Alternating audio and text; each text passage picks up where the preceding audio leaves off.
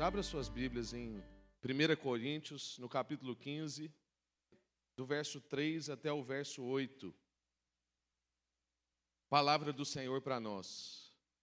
Pois o que primeiramente lhes transmiti foi o que recebi, que Cristo morreu pelos nossos pecados, segundo as Escrituras. Foi sepultado e ressuscitou no terceiro dia, segundo as Escrituras. E apareceu a Pedro e depois aos doze. Depois disso, apareceu a mais de 500 irmãos de uma só vez, a maioria dos quais ainda vivem, embora alguns já tenham adormecido. Depois apareceu a Tiago e então a todos os apóstolos. Depois destes apareceu também a mim, como que um nascido fora do tempo. Agora vamos lá para João 14, no verso 1 ao verso 12. Não se perturbe o coração de vocês, palavras de Jesus. Creiam em Deus, creiam também em mim.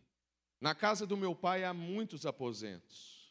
Se não fosse assim, eu não lhes teria dito: Vou lhe preparar lugar.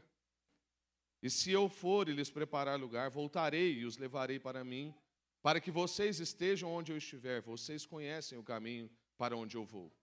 Aí disse o Tomé: Senhor, não sabemos para onde vais. Como então podemos saber o caminho? Respondeu Jesus: Eu sou o caminho. Eu sou a verdade, eu sou a vida. Ninguém vem ao Pai a não ser por mim. Se vocês realmente me conhecessem, conheceriam também o meu Pai. Já agora vocês o conhecem e têm visto. Disse Filipe: Senhor, mostra-nos o Pai. Isso nos basta. Jesus respondeu: Você não me conhece, Filipe, mesmo depois de eu ter estado com vocês durante tanto tempo? Quem me vê, vê o Pai. Como você pode dizer, mostra-nos o Pai? Você não crê que eu estou no Pai e que o Pai está em mim? As palavras que eu lhes digo não são apenas minhas. Ao contrário, o Pai que vive em mim está realizando a sua obra. Creiam em mim quando digo que estou no Pai e que o Pai está em mim, ou pelo menos creiam por causa das mesmas obras. Digo-lhes a verdade: aquele que crê em mim fará também as obras que tenho realizado fará coisas ainda maiores do que estas, porque eu estou indo para o Pai. Amém. Pula lá para Colossenses no capítulo 1. Essa é a última leitura. Verso 15 ao verso 17. Ele é a imagem do Deus invisível, o primogênito de toda a criação. Pois nele foram criadas todas as coisas nos céus e na terra as visíveis e as invisíveis, sejam tronos ou soberanias, poderes ou autoridades. Todas as coisas foram criadas por Ele e para Ele.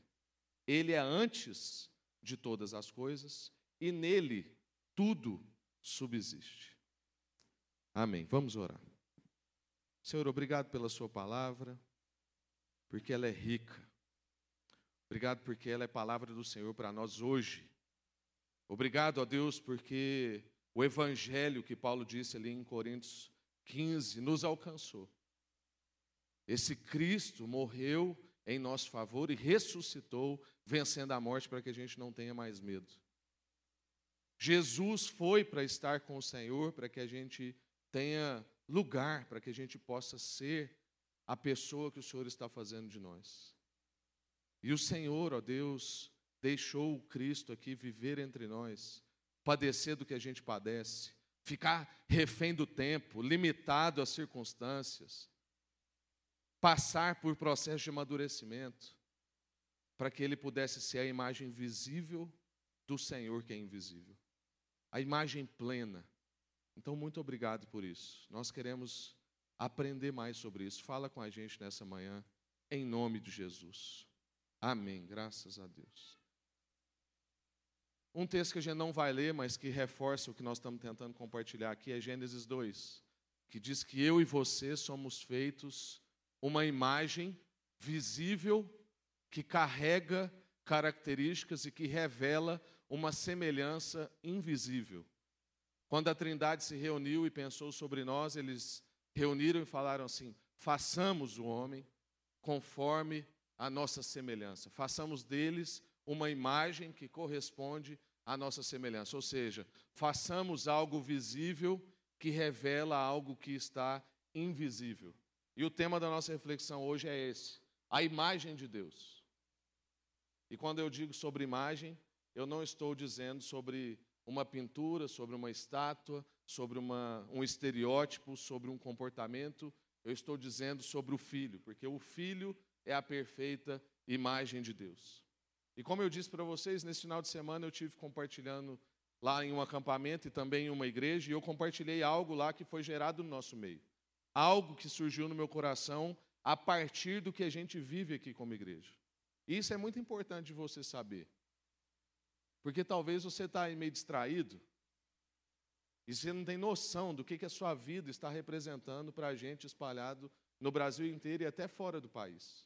Tem gente que ouve as mensagens que surgem a partir daqui, acompanha as séries que a gente pensa junto como igreja, gente lá em Portugal, gente lá na Suíça, irmãos que a gente tem contato, que se alimentam disso. E vocês são parte disso. Porque aquilo que a gente produz aqui não faz o menor sentido se não for a partir da nossa vivência. A gente não conseguiria trazer algo aplicado, trazer alguma reflexão provocado por alguma crise daquilo que a gente viveu junto, se não fosse a gente vivendo junto. E aí eu levei aquela reflexão que uma vez nós fizemos aqui sobre a maturidade, uma amizade que vai ficando madura. E Jesus, sendo narrado aqui por Paulo em 1 Coríntios 15, é esse homem maduro, esse homem que chegou ao estado pleno, perfeito, um homem ressurreto, um homem que está agora no seu corpo pleno, que não é um fantasma, porque a gente sabe que quando ele entrou na sala e os discípulos estavam conversando, ele não abriu porta. Mas ao mesmo tempo a gente sabe que Tomé pegou nele e tinha cicatrizes. Como que é esse homem perfeito? Como que é esse corpo redimido? Como que é essa pessoa plena? A gente não sabe, porque a gente ainda não viu. Mas a gente já refletiu aqui na nossa série Plenitude que a igreja, junto, revela essa plenitude de Cristo. A gente ainda não consegue passar a porta fechada, mas tem outras coisas que a gente consegue fazer.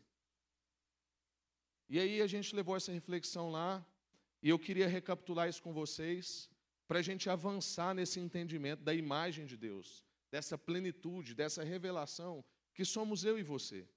E Jesus é essa revelação da pessoa perfeita. Ele é a plenitude de Deus, como está dizendo lá em Colossenses que a gente leu aqui.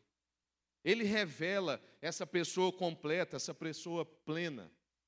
E depois da sua ressurreição, ele teve um objetivo cumprido. E quando a gente trouxe a reflexão aqui com a igreja, eu fiz essa pergunta. Eu falei assim: ó, vamos supor que você vence a morte, o maior inimigo de todos, algo que todo mundo quer vencer, inclusive. A gente fica doente logo quer curar. A gente vai para a UTI logo quer sair. A gente está à beira da morte e a gente quer ser resgatado. E você consegue vencer isso. E aí, qual é a primeira coisa que você vai fazer? Você é uma pessoa ressurreta, plena. Eu sou ruim, gente. Eu possivelmente ia chamar Satanás e ia falar assim: vem aqui, vamos ali naquele monte que você me levou antes. Eu vou pular, eu vou pular, você vai ver. Vem aqui, vem aqui, pedra, pedra, pão, vira pão. Pronto, aí provava para todo mundo aquele negócio. Mas Jesus parece que tem outra agenda. Jesus tem outra prioridade. Porque Jesus tem na sua prioridade pessoas e não coisas. Jesus tem na sua prioridade valores e não comportamentos. Jesus tem na sua prioridade os quens que nós temos insistido aqui. Não como a gente, que geralmente ficamos preocupados com os ques, com quando, com onde, sendo que a gente deveria se preocupar com um quem. Então, todo mundo que me procura para conversar sobre um onde ou um o que, sabe que geralmente eu pergunto sobre um quem. Então, eu lembro quando o Gabriel e a Débora iam para Campinas e eles vieram conversar comigo. A primeira pergunta que eu fiz foi assim: vocês já olharam alguma igreja para vocês congregar? E eu não estava falando sobre religião. Eu estava falando sobre os quens eles iam encontrar naquele lugar. Porque eu sei que na prioridade de Deus, um quem é mais importante do que um o que. Então, se Deus está levando para eles para aquele onde, é porque naquele onde tem quens que Deus escolheu para eles relacionarem, abençoarem e serem abençoados. E Jesus tem essa prioridade. E a gente precisa aprender que o nosso quem maior é o Senhor Jesus. E a partir do momento que a gente encontra com esse com esse quem perfeito, a gente então começa a conhecer os quens que Deus tem para nós no caminho. Lembra daquele diálogo de Pedro com Jesus? Que Jesus pergunta se os discípulos querem pedir para sair, e aí né, a multidão vai embora, e Jesus vira para eles e fala assim: quem mais quer sair? Pede para sair. Jesus falou assim, não, porque ele não era, ele não era desse tipo, né? Mas aí Pedro falou para ele, falou assim, Senhor, para quem iremos? Mas a gente tem a tentação de ler o texto perguntando para onde iremos. A gente escreve música sobre isso. Tem uma música que canta, né? Para onde iremos se só tu tens as palavras de vida eterna? Eu não estou querendo dizer que a música é um problema teológico, não, tá, irmãos? Mas é um problema de interpretação, porque lá não está escrito onde, lá está escrito quem. Por quê? É essa reflexão que nós estamos trazendo. O nosso onde é um quem. Se a gente tiver com esse quem perfeito, a gente pode ir onde for, nas circunstâncias mais difíceis, mais adversas, porque nós estamos com esse quem que tem as palavras de vida eterna. Para onde? Para quem iremos? Está vendo nosso vício de linguagem? Não é para onde. É para quem iremos. Quem são então, irmãos, os nossos quens? Quem é o seu quem? E a pergunta para a gente continuar é: em quem essa pessoa que nós encontramos, que é o nosso quem perfeito, o Senhor Jesus, está nos tornando? Quem é essa pessoa que Ele está fazendo em nós? Que imagem é essa que nós somos? Quais as semelhanças que nós traduzimos? Nesse texto de 1 Coríntios 15, nós vemos que Jesus, na sua agenda lá, tinha a prioridade de fazer seis atos pós-ressurretos. O primeiro ato que ele fez foi visitar Pedro. Aí é romântico a gente pensar assim, que Jesus tinha os seus amigos na sua prioridade, que Jesus foi ver Pedro, até porque Pedrão é um irmão que a gente se identifica muito, né? Eu, principalmente, bem mais do que com Paulo. Quisera eu ser como Paulo, mas eu sou bem Pedro. Mas aí Jesus vai lá. Mas não é tão romântico, porque Jesus está indo ver o seu traidor. Jesus não está indo ver Pedro. Jesus está indo ver aquele que o negou três vezes que as Escrituras narram que quando o galo cantou, Jesus olhou para ele, Pedro olhou para Jesus e Pedro se arrependeu amargamente. E por que, que Pedro se arrependeu amargamente? Porque naquela hora Pedro lembrou que ele estava fazendo o inverso do que Jesus tinha ensinado para eles. Enquanto Jesus se sacrificava por todos, Pedro salvava a si mesmo. Era isso que estava acontecendo ali. Mas Jesus, quando volta essa pessoa perfeita, ressurreta, ao invés de querer contabilizar os débitos, ou de querer fazer conta com Pedro dos seus erros, porque se eu fosse Jesus, eu até veria Pedro, mas eu já. Primeiro que eu não começaria a conversa, eu já daria aquela olhada de pai, assim, para criança, que você faz assim. Eu te avisei, né? Te avisei e falei. O diabo estava pedindo vocês, estava pedindo para peneirar a vida. Eu estava orando por vocês, falei que você ia me negar três vezes, você disse que ia morrer por mim. Se precisasse ir preso, você ia, se precisasse morrer, você ia. Não foi? Mas Jesus não faz isso. Jesus encontra Pedro e redime ele. Jesus encontra Pedro, conversa sobre amor. Depois, no seu segundo ato, ele vai aos doze, é o que está dizendo aí na narrativa de 1 Coríntios 15. Jesus apareceu primeiro a Pedro, depois aos doze. Mas não é que ele apareceu aos doze, ele apareceu aos que foram omissos. Ele apareceu àqueles que, na narrativa dos evangelhos, lá no texto de Lucas, diz que o povo, a multidão estava perto de Jesus, mas os doze os acompanhava, o acompanhavam de longe. Aqueles que partiram o pão com ele, que viram todos os milagres, inclusive o que o Neemias abriu o culto falando, que viu cego sendo curado, paralítico sendo curado, que viu o pecado sendo perdoado, esses doze ficaram observando de longe, doze omissos. E Jesus não chega lá com eles e fala assim: muito bem, hein? Na hora lá que eu mais precisei, onde é que vocês estavam? Dei uma olhada rápida, não vi ninguém. Entre uma chicotada e outra, não apareceu nenhum copo d'água. Eu faria isso com certeza, irmãos. E aproveitar que estava todo mundo reunido, falar assim: ainda bem que está todo mundo junto. É agora. Vai ser numa chicotada só. Mas Jesus é essa pessoa plena, é essa imagem.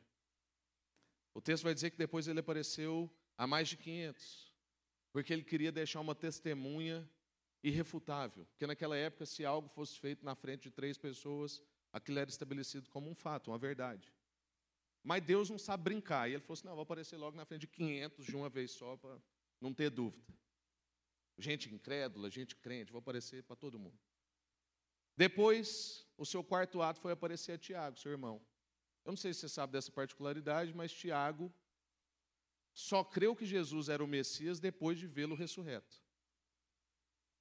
E a visita de Jesus a Tiago é um ato de misericórdia. Não é que ele foi ver Tiago, seu irmão. Ele foi ver um incrédulo.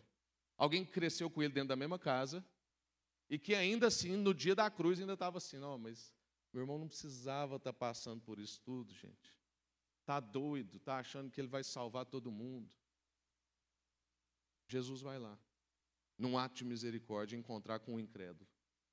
Porque ele é essa pessoa plena. No seu quinto ato, ele vai aos apóstolos, naquela reunião lá de Atos. De Atos. E aqui já não está mais os doze. Era uma visita de renovo de ânimo, de autoridade. O povo estava triste, com medo. O povo estava ali angustiado, esperando o que Jesus disse que ia acontecer. O derramamento do Espírito Santo, Jesus aparece para eles e dá autoridade, ânimo, coragem. Porque Jesus é essa pessoa que, quando aparece para a gente, não aparece para requisitar, aparece para oferecer, para encorajar. E como seu sexto ato, ele aparece a Paulo, e Paulo, mesmo narrando, vai dizer que apareceu a mim como alguém que nasceu fora de tempo. Mas é para a gente aprender, irmãos, que para Deus não tem fora de tempo, tem o tempo de Deus. Ninguém aqui está fora de tempo. Se você está aqui, você está no tempo. Não há tempo melhor para você estar do que este tempo. Então vai orando enquanto você ouve para Deus falar com você, ao invés de você ficar aqui distraído. Ao invés de você mexer no celular, ao invés de você viajar nos seus pensamentos, na conta que você tem que pagar amanhã. Fala assim, Deus, eu estou aqui. Eu estou no tempo do Senhor. Eu não sou, eu não sou como Paulo achava que ele era, que estava fora de tempo. Eu estou no tempo. Eu estou no tempo porque o Senhor está contando uma história e era importante que Paulo fosse encontrado nesse tempo. Que ele não tivesse sido privado de estar lá quando mataram Estevão. Para que isso fizesse parte da sua história para que o entendimento de redenção, de remissão, de transformação, de salvação ficasse ainda mais claro para nós, para dizer assim: não tem ninguém ruim o suficiente que não possa ser alcançado. Irmãos, a gente observa, então, em João capítulo 14, migrando agora do 1 Coríntios 15 para João, que Jesus está está falando desse quem. E na narrativa dele, ele vai contrastando esse onde com quem. Porque ele está falando que ele vai para um lugar. E os discípulos e nós também estamos pensando num lugar físico, um endereço. Então, tipo assim, Jesus, já que você vai, deixa comigo aqui o CEP, pelo menos o CEP. A gente anda o bairro, a gente anda a região e te acha. Mas Jesus fala assim, gente, vocês já estão comigo. O que Jesus está dizendo é que esse onde é Ele. Esse onde é um quem. Esse onde é o lugar onde o Pai está, e onde o Pai está é onde Ele está. E quem está com Ele está no Pai. É isso que Ele está dizendo. Ele está dizendo que Ele é que é o caminho. Ele é esse onde. Ele é a morada. A morada é estar nele, é estar com Ele. E aqui a gente vê evidente o nosso ponto de hoje, que é a questão da imagem. Não é Ele estereótipo, pessoa física, exterior, comportamental. Nós e os discípulos temos essa dificuldade de entender isso, porque a gente também tem o aparente como aquilo que chama mais a nossa atenção, que pauta as nossas decisões, o que pauta os nossos próximos passos são os aspectos visíveis e não os aspectos invisíveis. Parece-me, irmãos, que quando a gente tem que escolher entre comportamento e consciência, a gente fica com comportamento. Quando a gente tem que escolher entre estereótipo e valores, a gente opta pelos estereótipos. Jesus está revelando para nós a essência, a consciência, os valores. Jesus não está mostrando para nós se ele é cabeludo, barbudo, alto, baixo, musculoso, gordinho, se ele é preto, branco, olho verde. Não é isso que Jesus está revelando para nós. O que ele está revelando para nós nas Escrituras todas e não só no Evangelho, é a sua essência, a sua consciência, os seus valores. Como a gente viu em Colossenses, capítulo 1, ele é a imagem visível de um Deus invisível. Mas não é em termos de comportamentos e estereótipos.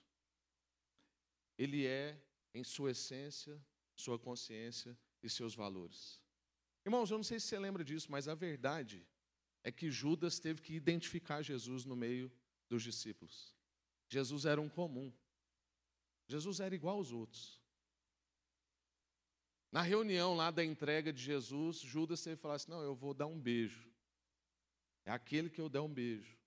Jesus não era facilmente identificado, Jesus se confundia no meio da multidão, ele era um comum como muitos de nós. Se Jesus estivesse aqui hoje, possivelmente nós não o reconheceríamos talvez corríamos o risco, nós não somos desse tipo de igreja, graças a Deus. A gente não colocaria ele para fora, não. Mas a gente talvez ficaria meio incomodado com a presença dele.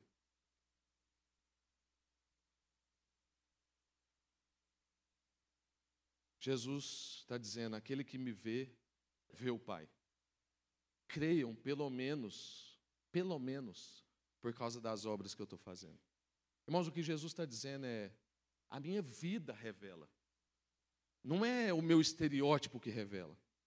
Não é o jeito que eu seguro um copo. Porque a gente vai pegando isso, né? Às vezes, uma pessoa que a gente admira muito, a gente vai imitando o jeito de pegar o copo, o jeito de mexer com a mão, o jeito que ela fala. E às vezes isso é inevitável. Mas Jesus está dizendo que é mais profundo do que isso. A minha vida revela. As minhas decisões, as minhas reações, a minha agenda revela.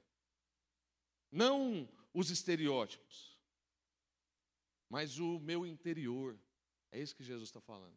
Então, quando a gente vê essa prioridade na agenda de Jesus, dos seus primeiros encontros, seus primeiros atos depois da ressurreição, é porque ele está dizendo isso para nós. Ele está falando assim: olha, o jeito com que eu reajo à circunstância, o jeito com que eu decido as coisas, é isso que está revelando. Essa é a pessoa perfeita. Essa é a imagem de Deus. É a minha prioridade de decisão, é a minha prioridade de reação, é a minha prioridade na agenda. É isso que eu estou revelando. As Escrituras dizem, numa versão ultra contextualizada, versão Ditados Populares de 2019, que Jesus era feio, pobre e morava longe, irmãos. Estereótipo, falando em termos de estereótipo, esteticamente falando, era isso. Jesus era feio, pobre e morava longe. Isaías 53 vai dizer para nós que não se viu beleza nele. Era como um galho seco crescendo em terra seca, torto. As escrituras dizem que ele não tinha onde reclinar sua cabeça. Um dia ia para um travesseiro. Deitava em pedra. E ele era de Nazaré. Pode vir alguma coisa boa de Nazaré. Nazaré difícil de encontrar no mapa, irmãos. Muitos de nós, pais de filhas mulheres, e agora eu entrei nesse mundo, não ia querer Jesus como genro. Não vou querer alguém que é feio, pobre, mora longe, para levar a aurora de mim. É, irmãos, muitos de nós não íamos querer Jesus na nossa roda mas ele está nos revelando uma humanidade interior perfeita, uma, unidade, uma humanidade interior plena. E eu te pergunto, e aqui a gente começa a trabalhar as aplicações para a gente ir caminhando para o fim. Os nossos filhos, irmãos, estão sendo criados para saber lidar com a feiura estética. A gente está revelando para eles a plenitude de um homem, de uma mulher interior? Ou a gente está dizendo para eles que tem que ter um nariz perfeito, igual o meu? Né? O meu é, quando eu fico assim, ó, você vê, quase ocupa o telão todo ali. Que você tem que ter um cabelo. Hoje eu encontrei com uma menina, cabelo lindo, cacheado. Aprendi isso com um pastor velho, mais velho. Falei para ela assim: minha filha, chapinha não é de Deus, viu? A gente está ensinando os nossos filhos a lidar com as questões estéticas, porque a pessoa interior dele é maior, é melhor, é plena. A gente está ensinando os nossos filhos a lidar com a falta de recursos, com o fato de não conseguir morar no lugar ideal. Os nossos filhos conseguem rodar em situações não favoráveis. Você consegue. A gente está ensinando nossos filhos a, no momento do casamento deles, em que os dois estiverem desempregados e tiver uma magrela, cheque especial, tiver que abrir mão do apartamento, morar numa kitnet, pedir favor para alguém, nós estamos ensinando eles a saber sobreviver nesse, nesse momento. Ou o que nós estamos ensinando para eles é só assim, meu filho, só dá para rodar em pista dupla. Então paga pedágio. Trabalha mais, Viajar só se for de avião, de carro demora muito, dá muito trabalho. Dar carona para alguém, muito caro, é longe. Eu lembro que meu pai, quando eu era adolescente, eu pedia para dar carona para algum amigo. Falava assim: a gente pode passar em tal lugar e deixar fulano? Aí meu pai falava assim: não, lá não é passar, não, lá é ir. Eu falava: tá bom, a gente pode ir? Ele falou assim: pode, você só fala direito. Então tá bom. Há contentamento na escassez, irmãos. Há paciência na espera. Há celebração no esforço por romper distâncias. Distâncias de endereço, distâncias relacionais. É como eu disse lá no momento que eu estava indo para esse acampamento semana passada. Sair, deixar a Aurora, o Vitinho, a Iana, deixar vocês, que eu morro de saudade, não faz o menor sentido se eu não entender que eu estou indo ver outra parte da família que na verdade eu não estou indo fazer outra coisa. Eu estou indo fazer a mesma coisa. Que é cuidar da família, ver os meus irmãos. Aí eu consigo romper distância, viajar 1.300 quilômetros, 1.600 quilômetros, cruzar o oceano para estar com os irmãos igual ano passado, eu, a Laurinho, o Vitinho. A alegria, a celebração desse esforço de romper a distância. Alegria nas nossas filhas casarem com um homem que ainda não tem um apartamento, mas ele tem os valores, não monetários, mas de pessoa, porque ele parece com Jesus. A alegria da nossa filha ser levada por alguém que parece com Jesus, que talvez mora longe, que não tem uma casa própria e que não é estético como a gente imaginou para nossa filha. Duro, irmãos. Quando eu estava pensando sobre isso aqui, pensei muito na Aurora. Eu quero que a Aurora tenha um homem que tenha apartamento, que tenha carro, que tenha curso superior. Ou eu quero para ela um homem que tem visão de Deus. Visão de Deus. Paulo Júnior compartilhou comigo que está lendo a biografia de um missionário que chegou aqui em Anápolis, a família dos Funston. E ele disse que no momento lá do relato ele fala assim: Eu tenho uma visão de Deus e uma mulher o que mais eu preciso? E aí o Júnior, daquele jeito dele, na hora que ele falou isso para mim, ele começou a chorar. E eu, insensível, né, fiquei pensando comigo, falei, gente, o Júnior chora muito fácil. Mas aí ele, ele me explicou, ele falou assim, Rafa, é nessa sequência. É uma visão de Deus e uma mulher. E não pode ser uma mulher e uma visão de Deus. Queira para sua filha um homem que tem uma visão de Deus, aí ele pode tê-la. Uma visão de Deus, irmãos, e não as condições ideais. Nós queremos constância no meio das circunstâncias adversas. Nós queremos valores bem fundados. E não um, comportamento socialmente aceito e uma condição socialmente aceita. E agora eu quero concluir. A imagem de Deus é o Filho, irmãos. E você é o filho. Você é o filho. Você é a imagem de Deus. Gênesis disse que Deus fez a gente uma imagem correspondente à sua semelhança. Jesus nos disse que nós fomos adotados na família de Deus. Toda a história que Deus está contando é para nos inserir na família dele. Você e eu somos parte dessa família. Parecemos com o nosso pai e não parecemos esteticamente. Quem aqui já ouviu falar de uma série que chama This Is Us? É para chorar por episódio, viu, irmãos? Essa é uma série de chorar a cada episódio. E lá tem um caso de adoção. E nesse caso de adoção, que é uma família branca que adota um menino negro. E aí eu estou dando parte de um spoiler. Mas a série vale.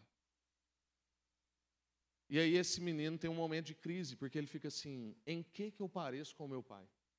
E os pais têm o esforço de revelar que talvez dos irmãos, ele é o que mais se parece com, a, com eles.